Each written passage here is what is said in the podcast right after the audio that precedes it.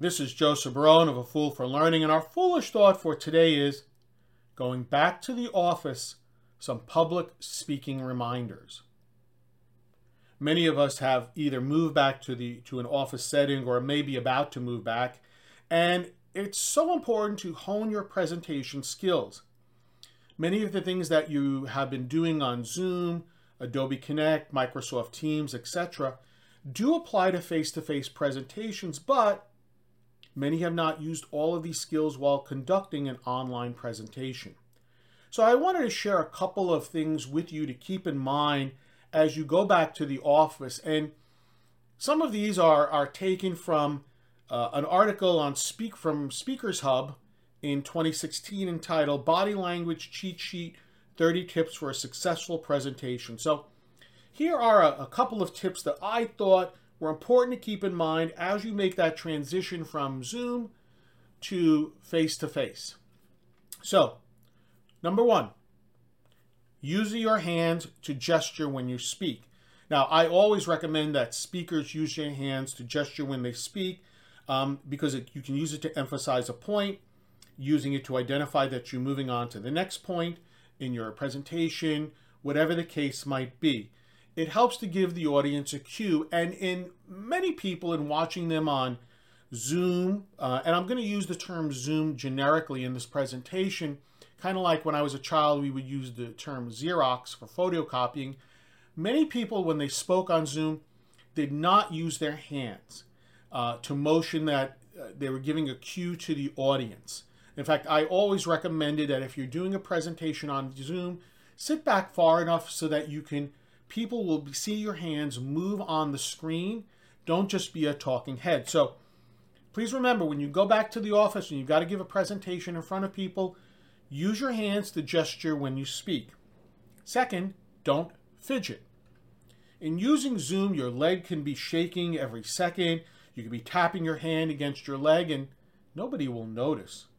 However, do any of those things in person and people will not only notice, it will become a distraction to them. And they really won't be paying attention to what you're saying. They'll be just simply paying attention to the tapping or the shaking. Third, dress for success. Over the last, I would say, 7-8 years, I have noticed that there is more of a tendency to dress down for business. And this has especially been seen. We've seen a real upturn in this during the pandemic.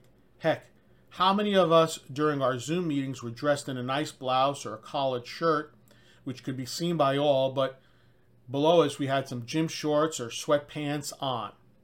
However, what you wear helps set the tone and send your audience a very distinct message.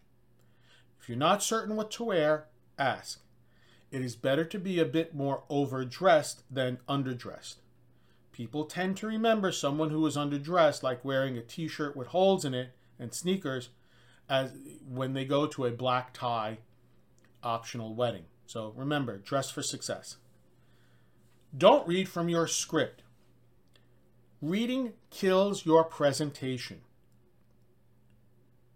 Speakers who offer more vocal variety are not only more charismatic, but audiences tend to believe them more to be more credible.